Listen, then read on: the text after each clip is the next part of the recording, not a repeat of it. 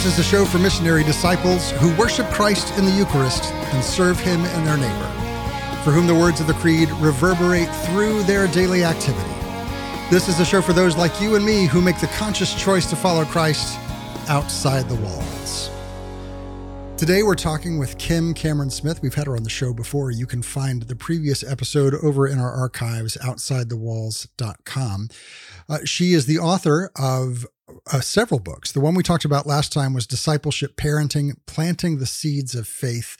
And I don't know if it was meant to be, but this one feels like a, a sequel, a natural sequel. You've been, uh, maybe you've been following the the procedures and the ideas set forth in that book, Discipleship Parenting. And then something happens inevitably. They grow up and they become teenagers. And you were like, I'm not, I, I, thought I was well prepared. I had the thing figured out, and then they happened to me. Uh, and so now there, if you feel a little lost, there's another book. Uh, this is brand new from our Sunday Visitor Press. It's called Rooting Your Teen in the Faith, a field guide for Catholic parents. Kim, thank you so much for joining us today. Thank you for having me, TL. And I have to tell you, I was not intending to write a follow up to that first book. I, I was actually working on a devotional for parents, a rosary devotional. And, um, you know, I would give little uh, workshops to parents, and constantly the parents of teenagers were really anxious about you know they they really understood intuitively what i was saying about younger children but they said exactly what you're saying oh my gosh I thought I understood my kid. I thought he was going to be the same through the teen years, but something happened overnight. He, something changed. And so, you know, I at that time had one adult child, um, two teenagers, and uh, and an, an elementary school teacher. Now I have elementary school child. Now I have two teenagers and two adult children. So, um, you know, I thought, I don't know if I have um, enough to say about teenagers. Well, I did. so, I when I thought about when I thought about my own experience with my teenagers, and I had that exact experience that you're talking about. I I, I remember my young my older son when he was younger. So my son Aiden, he was so lovely and so um, sweet. And I just thought, why do parents complain about their teenagers? It's so, I just, yeah. Aiden's so lovely.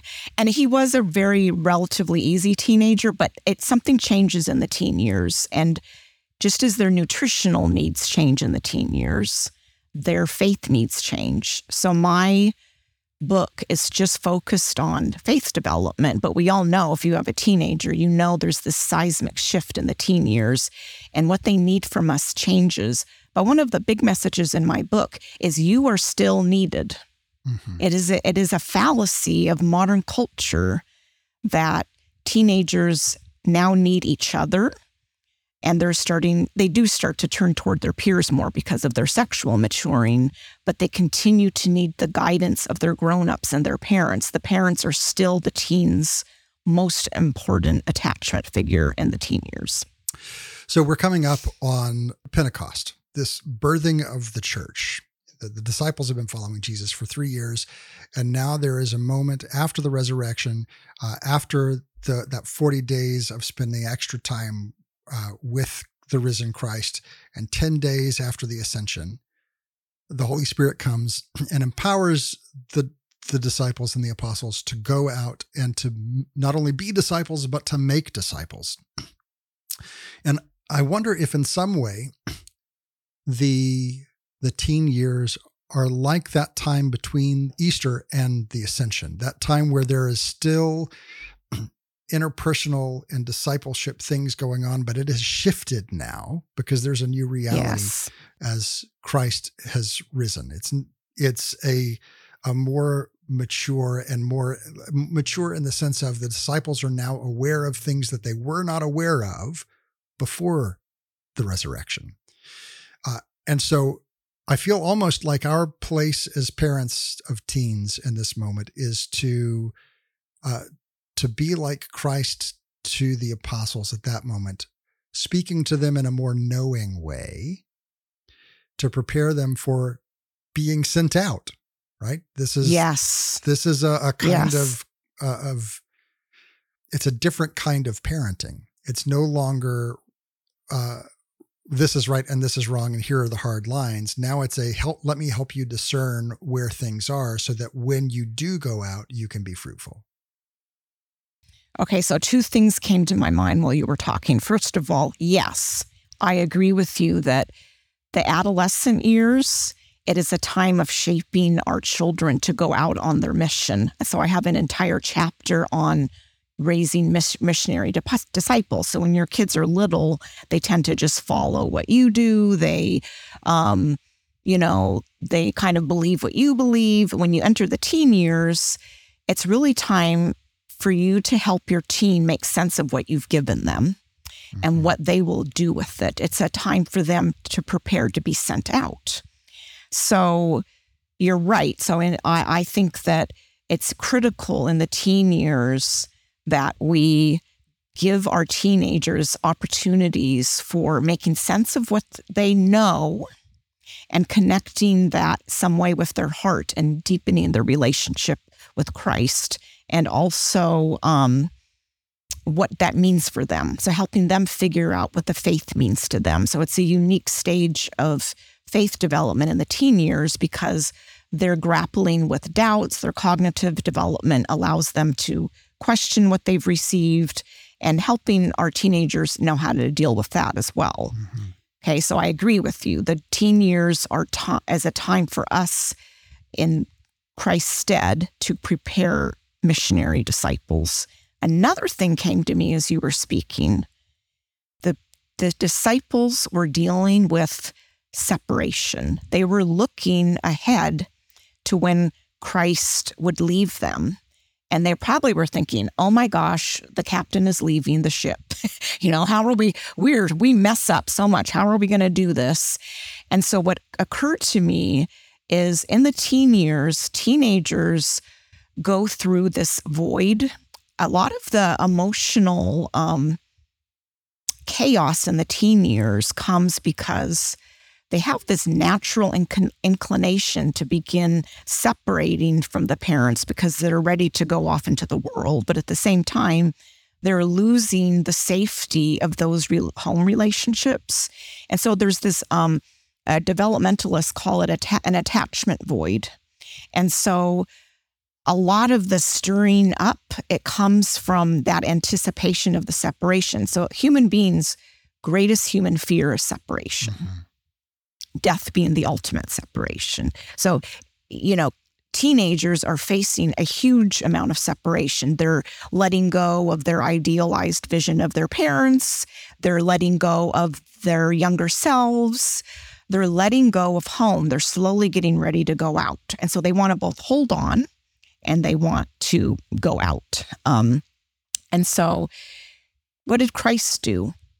He bridged the separation. He said, what I, am I'm, still going to be here with you i'm sending the holy spirit and and you're prepared he encouraged and he left them with something so parents do the same thing they they bridge the separation for their teenagers by saying yep yeah, you're going to go off but i am always your safe harbor i'm always going to be here there's just so much there and that one insight that you had that we could unpack. Well, and I, I think of uh, uh, there's a few things in in that moment. One, he, he encourages them. He tells them that they're going to be able to do even greater things than I have done because I go to the Father. But then then he says uh, to them, uh, "Stay here uh, and and pray." Until you receive the Holy Spirit, until until uh, you'll receive power and the Holy Spirit comes upon you to be my witnesses. So he leaves them w- with an expectation, but also with first steps. Right? I'm not going to tell you everything. You don't have to figure out how to how to live in the Holy Spirit. I'm not going to give you those step by step instructions. I'm going to tell you how to get there. And they only had to do that for 10 days, right? Um, uh-huh. Stay here and pray, uh, and you will receive, you, you, will be my witnesses. You'll receive power from the Holy Spirit. So there's that and I think so often we want to um, to maintain that student teacher discipleship disciple master role rather than bringing our kids recognizing that they are going to be empowered uh, and give them those simple instructions that they can live out in their own kind of context. I know for me, um, it was a shock and a surprise when, after confirmation, my children exhibited very different charisms than mine. and, you know, I kind of, you expect that they're going to have their own personalities and their own preferences. Um, and yet there's still this kind of parental thought of, well, I'm, I'm building up little me's, right? I'm the, the mini me's that I'm going to have running around. And all of a sudden, uh, they come out of confirmation empowered to do just very different things um, in their spiritual life, not just in their you know their likes and dislikes. And it's an eye opener, but it's also a uh, a challenge for us to rise to to say. I have to increase, I have to decrease so that they can, through the power of God, increase in their own way.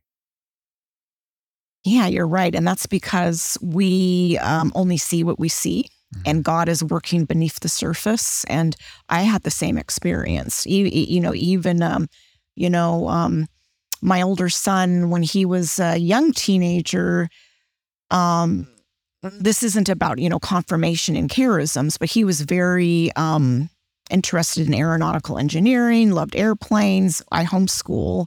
So I set up a really great STEM high school program for him. He was planning to apply to the Air Force Academy. I thought I had this all planned out. And then when he was at the end of 11th grade, he began discerning a call to the priesthood. And I I didn't even know you I thought you had to go to college first to go to seminary. I didn't know.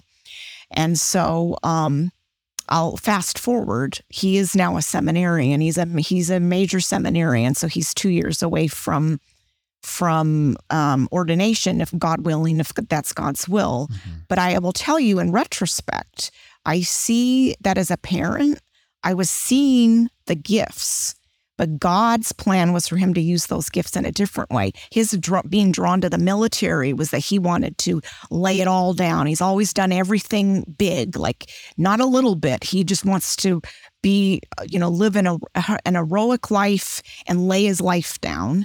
And um, that is what he's doing. And anyway, so I, I agree with you. At the confirmation stage, I think my concern so I'm a confirmation teacher. My concern, I've only had two kids confirmed so far, mm-hmm. um, is I'm concerned in what I see in my other students is that after confirmation, they think they've graduated from church. Right. Have you experienced that at all? You so specifically back when I was doing DRE work, there's definitely that challenge, and there's a, I think a number of things that play into that. Some of which I think stems from the model of formation that we choose. Uh, uh-huh. As the more our formation looks like classroom formation and looks like um, here are the extracurricular tasks that you have to do in service projects. The more it looks like high school, the more they think uh-huh. they've graduated when it's all over. And so it, right. it's that process of saying, how do I engage them in the faith and and equip them for uh, for the work of ministry without just making it hoops to jump through and test to pass. Yeah, and how do we miss that? So I think that um, your your experience is, and mine mine has been very similar, and I see that if we just give them a you know a, a checklist, they need to do all these things, bef- you know, before they're confirmed, and then they're confirmed they don't we need to make sure they understand that this is the beginning of uh, your own faith where you say i'm planting my stake in the faith. I want to make the faith my own. Prior to that they accept the faith and live out the faith because it's our faith and after confirmation they should say this is my faith and not only that i want christ to form me i want christ to form um, my choices my identity and I have been alarmed at how many kids actually think that they don't need to go, go to mass anymore. Come, they don't need to do anything because they've graduated from church. I, collect, I collected all my sacraments. I don't. I mean, don't need to. Yeah, exactly. I've got them on the shelf. I've got my display. Yeah. Tick tick tick. So, I, think it's easy in a in a conversation like this to commiserate and to identify all of the problems in the world, uh, and and even the problems within our own communities and, and institutions and families. Uh, but I want to step back to that uh, that inner uh, between the resurrection and the ascension that uh, that intermediate time where Jesus encouraged them and gave them very simple here's your first step kind of directions. So now let's uh-huh. take this to a to a place where we are uh, as parents wanting to root our children in the faith. We're seeing the rise of the nones the people who don't claim any religious affiliation. And we uh, we know that statistics are not on our side. Maybe we're a little bit nervous that we're not doing enough to prepare our teens, what would be maybe two or three initial steps after they go and they pick up the book, Rooting Your Teen in the Faith, a field guide for Catholic parents on OSV? Uh, what are some beginning steps to say, what I have been doing and the way I have been parenting them as children is not going to suffice to parent them as teens. And so I want to take A, B, and C steps to get started in rooting my children in the faith, my teens in the faith. Right. So, what steps can we give parents? I would say, um, first of all, okay, I'm going to say you have to understand the battle and you have to understand that you're the great warrior. Okay. And so, what I mean by that is that many parents think that the reason we're having such a hemorrhaging of kids from the church as they enter young adulthood, they think it's the church's fault. They think something's gone, you know, there's a problem with the programs at at the parish and maybe that's true. But parents by far without a question, without um, any question, they are the most powerful influence on religious transmission from one generation to the next. That makes parents uncomfortable for many reasons. And, they don't want to believe it. They want to believe the answer is over in the building that, you know, where the kids meet, the teenagers meet. But you, you are the answer, right? So, first, understand that there's a battle going on for our children's hearts. It's a real battle. And we have so many enemies against us. The culture does not, it used to be that culture facilitated faith transmission. It looks like everybody, whether, you know, you were a Protestant or a Catholic or what have you, it was just part of um, the larger culture. Now we have a very, very secularized culture.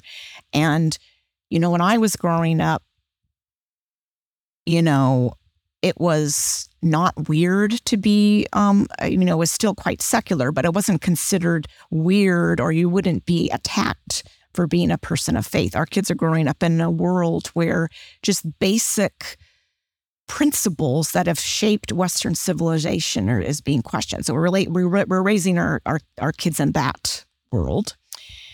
We're raising our kids in a world where it's assumed that parents are not relevant in a teen's life. Okay. That seems normal to us because you and I were raised in that world. So in the mid 20th century, there was this seismic shift in the way families lived together. There wasn't even a teen culture before the early 20th century. There was no such thing. So now teens are raising each other. Okay, so we could have a huge conversation just about that problem. Okay, so we have this problem, but the answer is not in a program at your parish. The answer is you. Okay, so surprisingly, I'm going to say the first step is to have fun with your teenager, is to collect your teenager, because the answer is in your relationship with your teenager. Mm-hmm. And so if you have kids like TL's kids who, after confirmation, know what their charism is, they know what their mission is, that's incredible. So you just continue nurturing that, guiding the, those children, helping the, match make them to opportunities in the parish. But say these your the listeners aren't there, the teens are resistant to the faith, or they're not interested, they're shut down. The first step is to ensure the relationship is healthy because your teen has an, a natural inclination to want to follow you, but the culture is getting in the way of it. So collect your teen, have fun with your teen.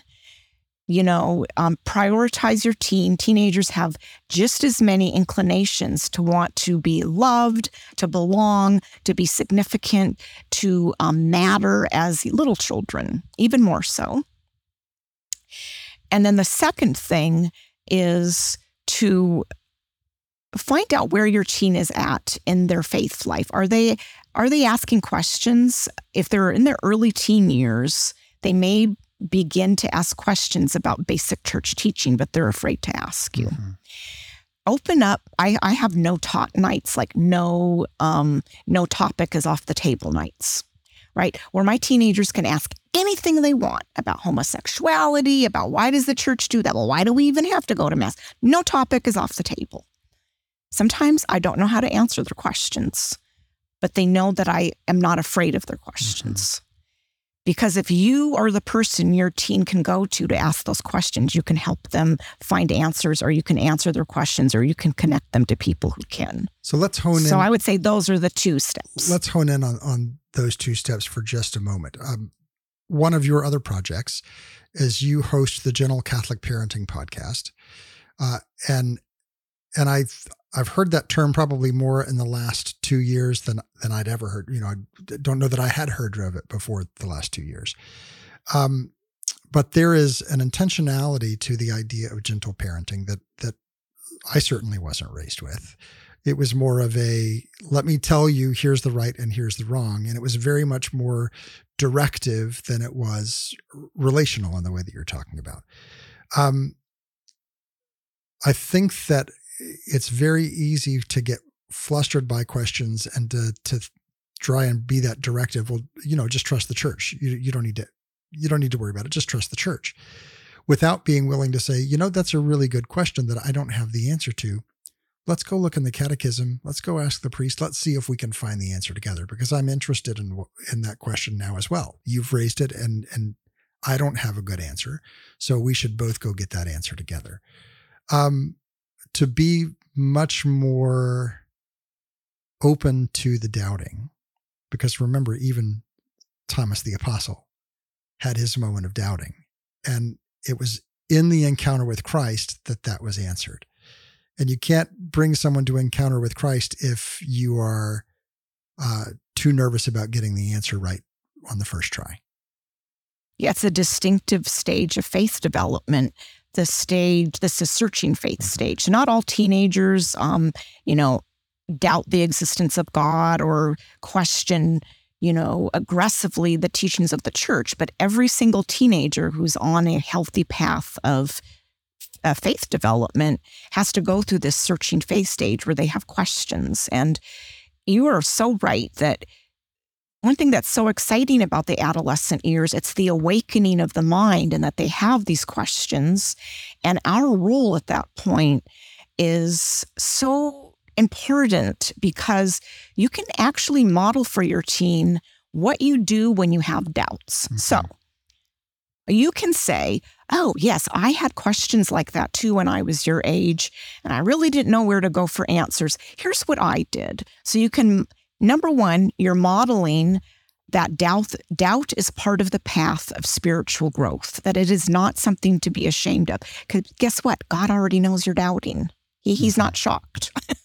And then you're saying and you're and you're leaving the door open for your teen to return to you again. So you're showing your teen how you deal with doubts and ha- where they can go to find answers and that it's normal to have questions. So just just to i want to distinguish that though the the honest questions from a teen who's very um how can I put it? Like they're hardened and they're they re, they're rejecting the faith only as a way to reject the parent. It's very different from a teen who has questions just because they're growing as a Christian.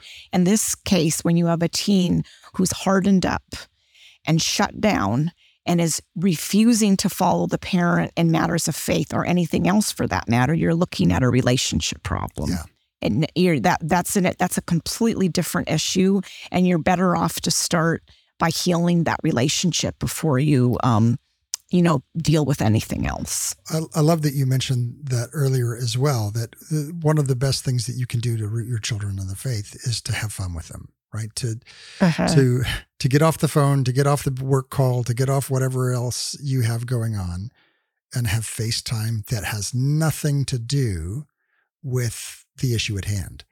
Um, in the summers, we we live in a beautiful part of the country, and there's lakes all around, and so uh, I'll take just one kid with me and we'll go out uh, on kayaks and spend some time on the lake doing nothing in particular and talking about nothing in particular. And just the act of being present to one another with no pressure and no stress, the conversations that come out of that are some of the best ones that we've ever had because we don't go looking for the conversation. Uh, what we're doing is we're looking for presence, and that presence together builds trust, and that trust allows those questions to come out. Oh, I love that. And you're so right that people think evangelizing your child, it's when you're, you know, teaching them to pray the rosary or, you know, teaching them the catechism. You were evangelizing your children out on that lake. Mm-hmm. How did Christ evangelize and um, shape the disciples and evangelize the disciples in relationship and encounter by eating with them, by living side by side with them. He probably did chores with them, just natural part of everyday life. It begins there. And you're right. I'm in, I'm always amazed at just if the relationship is at ease with my teens, the conversations flow rather mm-hmm. than I haven't connected with them all day. And then I say, did you do your homework right. and you know why you know did you did you do your morning offering you know if i if i um if i do that it's just it's just so jarring like i would feel the same way if my husband did that mm-hmm. to me if we begin evangelization with love yeah. then you know love is the beginning and the end so begin with love begin with that connection we're talking today with Kim Cameron Smith, author of the book Rooting Your Teen in the Faith, a field guide for Catholic parents available on Our Sunday Visitor. You can find more information about the work she does over at kimcameronsmith.com. There you can find the Gentle Catholic Parenting podcast and the Intentional Catholic Parenting blog. There's so much more to come right after this. You're listening to Outside the Walls with TL.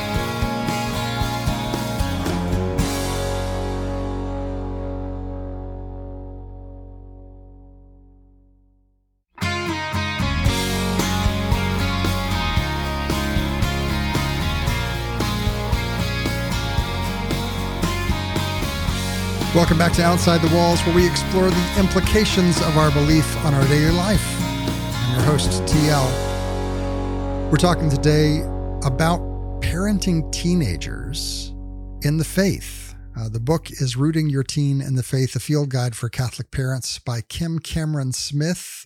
Uh, this is on our Sunday Visitor Press. Kim, thanks again for being with us. So lovely to be here.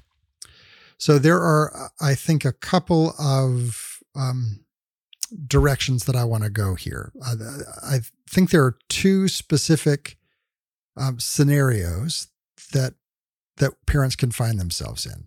Uh, a parent who who has done this before, or maybe they they feel confident in the things we've already talked about. Uh, we're just we're, we're going to go let them buy the book, and we're going to ignore them for now. Uh, there, there are there are a couple of other kinds of parents. Uh, the one is the parent who is very concerned and devout and wants their children to have a, a deep connection with God, like they have. They just don't feel like they're equipped to answer the questions. They don't feel like they have within their uh, their their tool belt the tools needed to pass on the faith uh, because everything that they've tried hasn't worked and the kids just aren't getting it. The second parent, and we'll we'll revisit that in a second. The second parent that I want to address is the parent who has had a difficult relationship with their child. And it is manifesting here in these teen years as that opposition you were talking about earlier. And they recognize it and they they maybe they've heard about gentle parenting and they think I could never either I could never do it or I've done too much so far I could never get there now. I can't undo what I've done. So let's start with that second parent, the one who says I don't know how to undo what I've done to be able to give my kids something healthy now. Is it too late? Yes, and the big thing about this um this parent that we said is that they're concerned, but they're also devout. So I want to encourage those parents because the research on this is very clear that if the faith matters to you, if the faith seems to make a difference in your life, if the faith seems to help you, you know, grapple with pain and navigate obstacles, your teen is paying attention to that.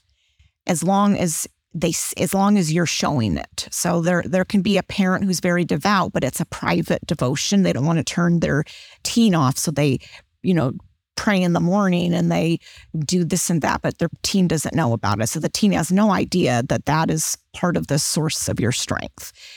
Even if your teen is seems disinterested, they are paying attention to what you're doing. So Christian Smith, he's a Catholic sociologist at Notre Dame, and he has found that the most critical thing parents can do to transmit the faith to their children is live your faith vibrantly, live your faith out loud, joyfully. When the faith has helped you through, when you know God has helped you through something, just share it matter of factly. Oh, I was really nervous about that meeting with my boss today. I prayed, you know, I, a few Hail Marys and I got through it and I gave glory to God. Our holy, our holy mother is so good, you know, just very matter of factly. And your kids pay attention to that. So even if you think they're just rolling their eyes, they may even roll their eyes, they are paying attention. And later, when they're in situations like that in, in early adulthood, they will tend to find answers in the things that you found answers in, right? If they're paying attention to you. Does that one of the sense? things that it, it certainly does, and one of the things that that that style of communication requires, in addition to the visibility, is vulnerability from the parent. I have to be willing to admit that I was stressed about that meeting in order for me to be able to share how my spiritual life helped me get through that. I have to, and and this goes for the parent who might feel like they're too far gone as well, I have to be able to admit, hey, you know, I was a young parent. Uh, I I didn't I didn't handle that well when you were younger, and I I'm really sorry for that. I want to make uh, a different relationship now. So there, there's a humility and a vulnerability that's required, an authenticity that's required uh, for us to engage with our children in a way that's going to to last. Yeah, and teenagers in particular know if you're not being authentic. And so being willing to be vulnerable, being willing to, you know, um, admit when you've made mistakes or that you haven't attended to something enough. I, I'm a revert to the church. I returned to the church not long before I became a mom. Guess what? I did not know that confession was required. I honestly didn't know. I'm not sure how I missed that. So, you know, when my older son was going through CCD to, um, you know, do confession in his first Eucharist, I was like, wow, I did not know that. Well, we should start going every week, you know? And I think I, I had this very delighted demeanor about all the things I was learning about the faith. And I, my kids, it was very contagious. So my, my, mm-hmm. I hear my kids saying all the time, I love being Catholic. I used to say that all the time when they're, oh my gosh, I love being Catholic. I did not know that. And so I just want to encourage those parents who think I don't know enough or I wasn't giving my kids what they they needed. It is okay because God knew that you had those gaps in your understanding and he still gave you your child. You were the right parent for your child. And so now your role is just to accompany your child and ha- and show that vulnerability, admit where you didn't understand something like like me or you didn't attend to something enough even the, including the relationship or bringing the faith into the home. And just just keep going. Just keep going. You need to just accompany and love and that will get you a long way. So, accompany and love. Uh, I'm curious how maybe, maybe you have an example of a, a way that has manifested in your own family. What does it look like for you with your children as teens to accompany them? Um, how does it play out specifically for you? Like, would it be in a in a matter of faith, or maybe a tension I've had with one of my children and how I navigated that? I would say either one. Well, I mean, I don't want to say too much personally because I want to protect my kids' privacy. Um, but for one of my children, um, we went through a period during adolescence when I was not realizing the things this child was being exposed to on social media and some of these, I don't know, there are these apps where they chat together. Mm-hmm. And um, I was in way over my head by the time I realized what was going on. And I try to lead with, you know, a strong lead, you know, a confident lead, but a warm lead. And something had gone wrong in my relationship with this child, and she was not um, following me anymore. And so I knew, and she wasn't even letting me feed her. So it's just a, a, basic thing that our children want us to feed them. And so I had to start at the very beginning and just admit that I did not realize this was going on. It wasn't her fault. I had to um, impose some limits. And then I just began by repairing the broken attachment. The um, the wounds were there, and it was was I was responsible for keeping her safe. She wasn't responsible for keeping herself safe. I was the grown up, and um, you know, and then we moved forward from there. Um, so it was not a faith problem, but it was a um, beginning to believe uh, things in the culture about sexuality and things like this that I it kind of caught me off guard because it's not something I had um, I thought I was going to deal with the, at this the young age that she was, but um, so I don't know if that's the kind of example that you're looking for, but it was just a admitting where I had gone wrong. And the big thing was taking responsibility. I did not blame her. So she mm-hmm. she is responsible for her choices, but she was not responsible for the fact that I let her. I mean, she said, "Can I go on this?" I forget what it was called. It was some silly like chat thing kids go on, and she was chatting with people she didn't even know. It was complete strangers. Uh, thankfully, nothing worse happened. And I was responsible for guarding that gate. And I had op- let the gate open. But I think that there's a, a, a bit of peer pressure for us parents as well. We want our children to to be connected, not only to ourselves, but we recognize their need for connection with their peers. We don't want them to be isolated. And so there's this sense of, well, I guess, you know, I want you to be able to chat with your friends. I want you to be able to do that. Sure, go ahead. Um, it's so easy to, it with good intention, miss something that ends up being harmful or, or, or causing pain. Uh, our kids, we, uh, we have made the very definitive but difficult and unpopular decision to not do social media with the kids at all, uh, largely uh-huh. because we want them to be able to escape from it. Right? They had a, right. A, if they have a bad day with the kids at with their friends at school, if someone says something mean to them, well, they can come home and and it's over. When they all have social media accounts, when they're all engaged uh, constantly in that 24 hour cycle of online culture, you can never get away from that kind of of detrimental relationship. So, um, can I just say how wise that is what we are saying? Because teen culture, youth culture, it's so wounding. Even mm-hmm. at its best, it's wounding, and our kids are on edge when they're in those peer groups.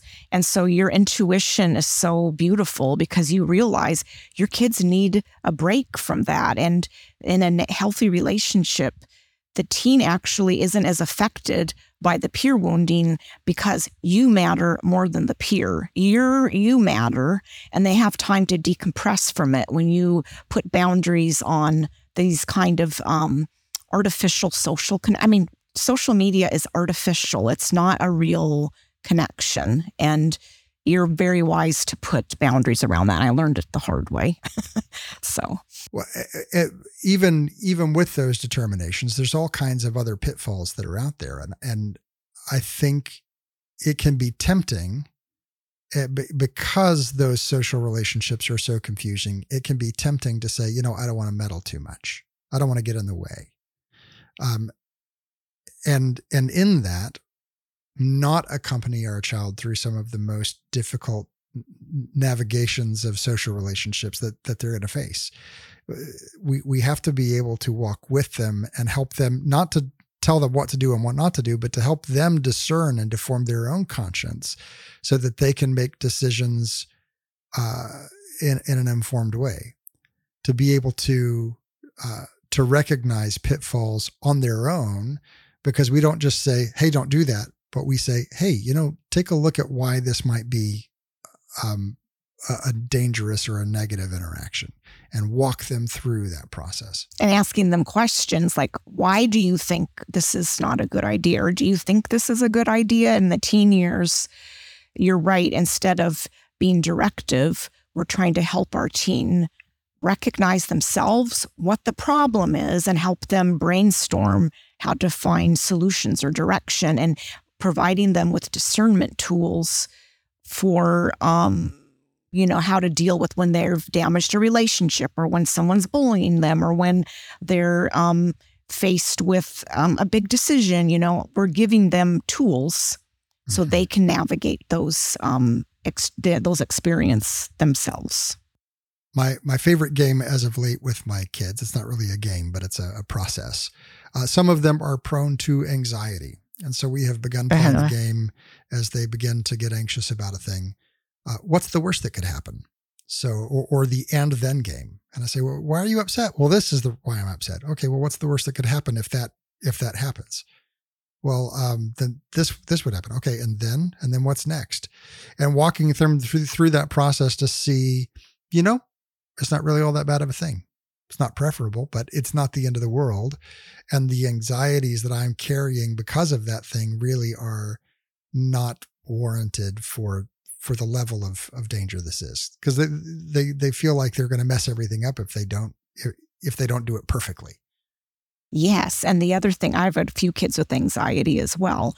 Um, my older daughter, when she was about to launch off to college, I knew she really wanted to go but she was also afraid that she wouldn't make it. So at the mm-hmm. beginning of the summer, I told her that, you know, going to college, it was like a dragon sitting on a tre- on a treasure. So she really wanted this treasure, but as we moved toward the beginning of the college year, the dragon would get bigger and bigger, and after a while, she might only see the dragon.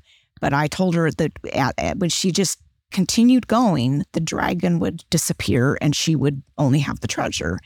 And so I explained to her that oftentimes in life, we have mixed feelings. We really want to give the speech, but we're terrified we don't want to do it. We really want to try out for the swim team, but we're afraid we're going to fail. These mixed feelings are natural, and it's often the dragon and the treasures thing. And so, what can we give our kids? What prayers, what tools, and and how do we be the safe harbor so they have someone to lean on so they can make sense of it and not feel like the dragon is too big. Yeah. If it feels like it's out of reach, mom and dad, and you don't know that that kind of relationship is possible, I've got good news. It is. You're dealing with the dragon and the treasure as well. Just keep walking towards it. Be that accompanying, loving, non judgmental uh, parent who can help them discern and this is going to work out. You've got this. Uh, we've been talking today with Kim Cameron Smith. You can find out more about her work over at kimcameronsmith.com. She's the author of Rooting Your Teen in the Faith, a field guide for Catholic parents on Our Sunday Visitor, Discipleship Parenting, Planting the Seeds of Faith, also on Our Sunday Visitor, and is the host of the Gentle Catholic Parenting Podcast and blogs at Intentional Catholic Parenting. Kim, thank you so much for being on the show with us today. Oh, thank you, TL. It's been a delight. If you missed any part of my conversation with Kim Cameron Smith, or you want to go back and listen to it again or share it with your friends on social media, have no fear. All of our episodes are archived over at OutsideTheWalls.com. And while you're there, there is more. Each and every week, we record an extra segment with our guest that we make available to all of those who support the show through Patreon. Our Patreon support community helps keep us on the air, and in gratitude, we'd like to give them a couple extra questions with our guest and a deeper dive into the topic. There at OutsideTheWalls.com, click that Patreon link in the navigation bar and look through some of the older extra segments that are now available to the public and see if that might be something that would be interesting to you. Now, let's go ahead and turn our attention to our readings from Scripture and church history. That's the sound of the Verbum library launching up. Verbum helps you read scripture in light of church teaching by putting the magisterium at your fingertips, linking scripture to the catechism, to the fathers and doctors of the church, biblical commentaries, original language research, and so much more. You can learn more at verbum.com. Our reading from scripture today comes from the book of Deuteronomy, from the beginning of chapter 6, and then a little from the end of chapter 6. Now, this is the commandment the statutes and the ordinances that the Lord your God charged me to teach you to observe in the land that you were about to cross into and occupy, so that you and your children and your children's children may fear the Lord your God all the days of your life, and keep all his decrees and his commandments that I am commanding you, so that your days may be long. Hear therefore, O Israel, and observe them diligently, so that it may go well with you and so that you may multiply greatly in a land flowing with milk and honey, as the Lord, the God of your ancestors, has promised you. Hear, O Israel, the Lord is our God, the Lord alone. You shall love the Lord your God with all your heart, and with all your soul, and with all your might. Keep these words that I am commanding you today in your heart. Recite them to your children, and talk about them when you are at home and when you are away, when you lie down and when you rise.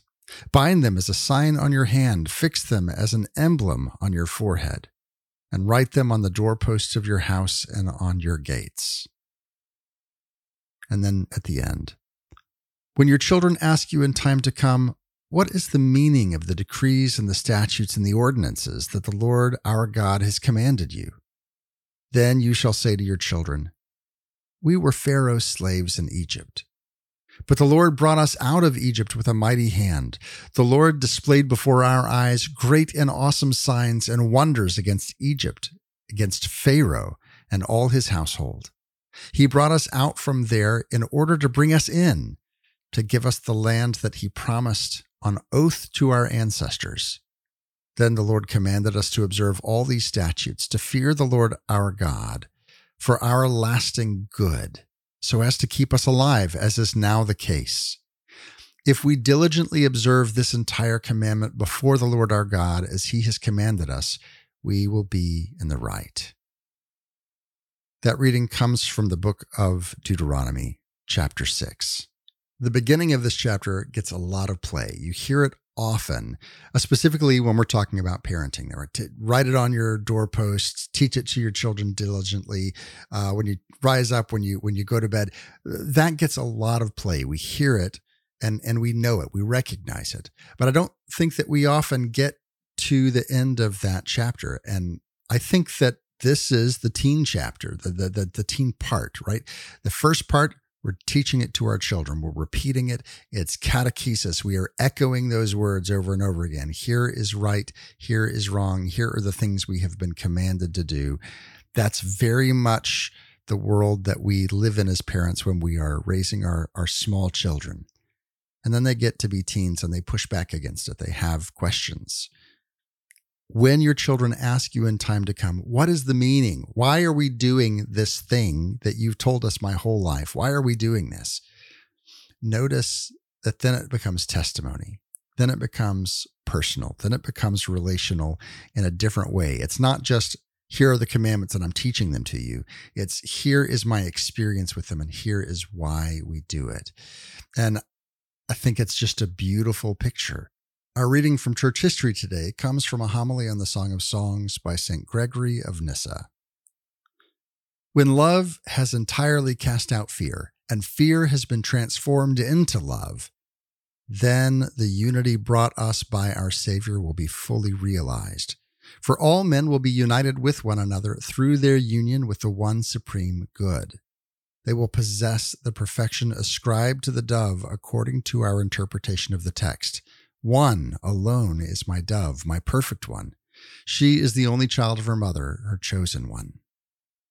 Our Lord's words in the gospel bring out the meaning of this text more clearly.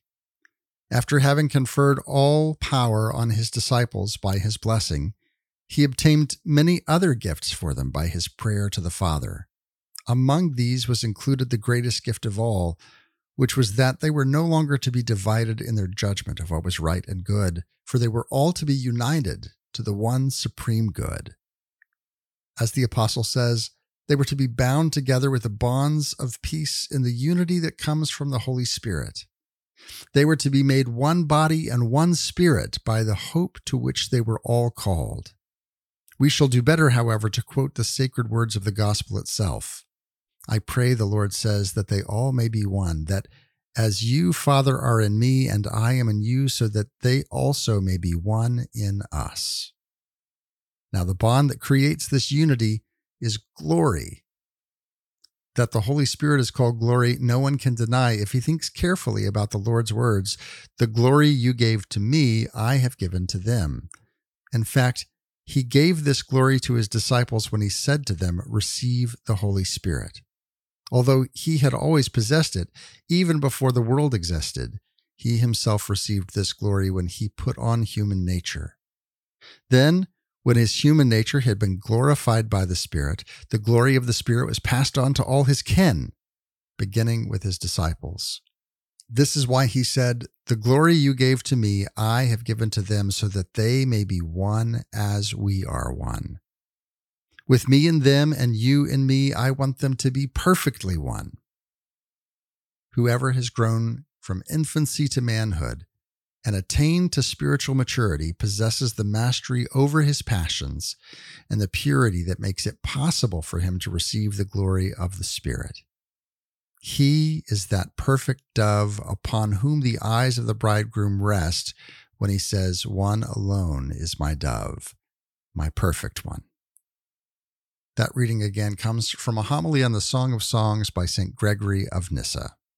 Often, when we hear those words calling us to unity and calling us to, uh, to be joined together in the bonds of peace, it seems like an impossible task. Uh, whether we're talking about looking at society around us, looking at the church, but oh, how much more, especially looking at our own homes when there are teens present, right? How do you get to that place where we are all bound together in the bonds of peace and uh, and are all united to the one supreme good? Every parent in the world asks.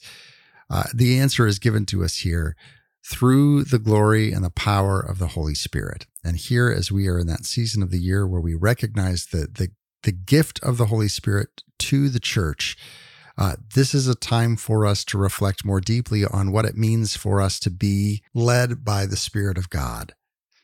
That same gift that Christ gave to the church on the Feast of Pentecost, he gives to us each at our baptism. We receive the Holy Spirit sacramentally at our baptism, and that gift is strengthened and stirred up at our confirmation. It's made more perfect, and we are given the gifts of the Holy Spirit in a way that allows us to not only live the faith, but to share the faith.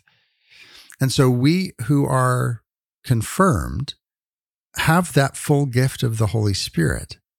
That gift, which St. Gregory of Nyssa says is the gift that allows us to be bound together in the bonds of peace.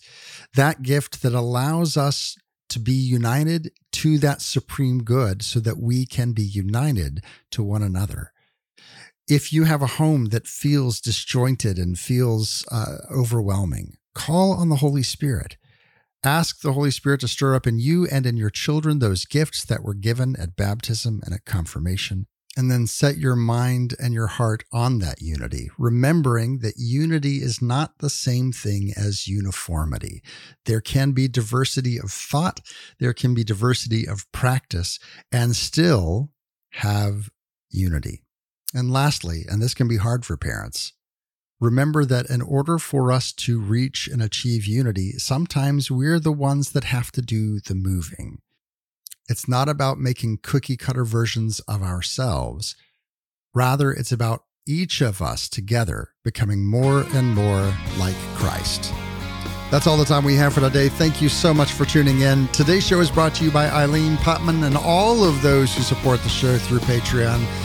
Go to OutsideTheWalls.com, click that Patreon link to learn more. Be a part of the ongoing conversation over at Facebook.com slash Step Outside the Walls. And until next week, may the Lord bless you and keep you.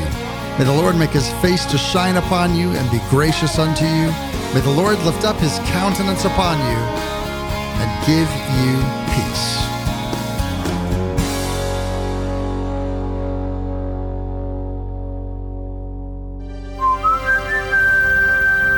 This podcast is part of the Spoke Street Network. For more great podcasts, visit spokestreet.com.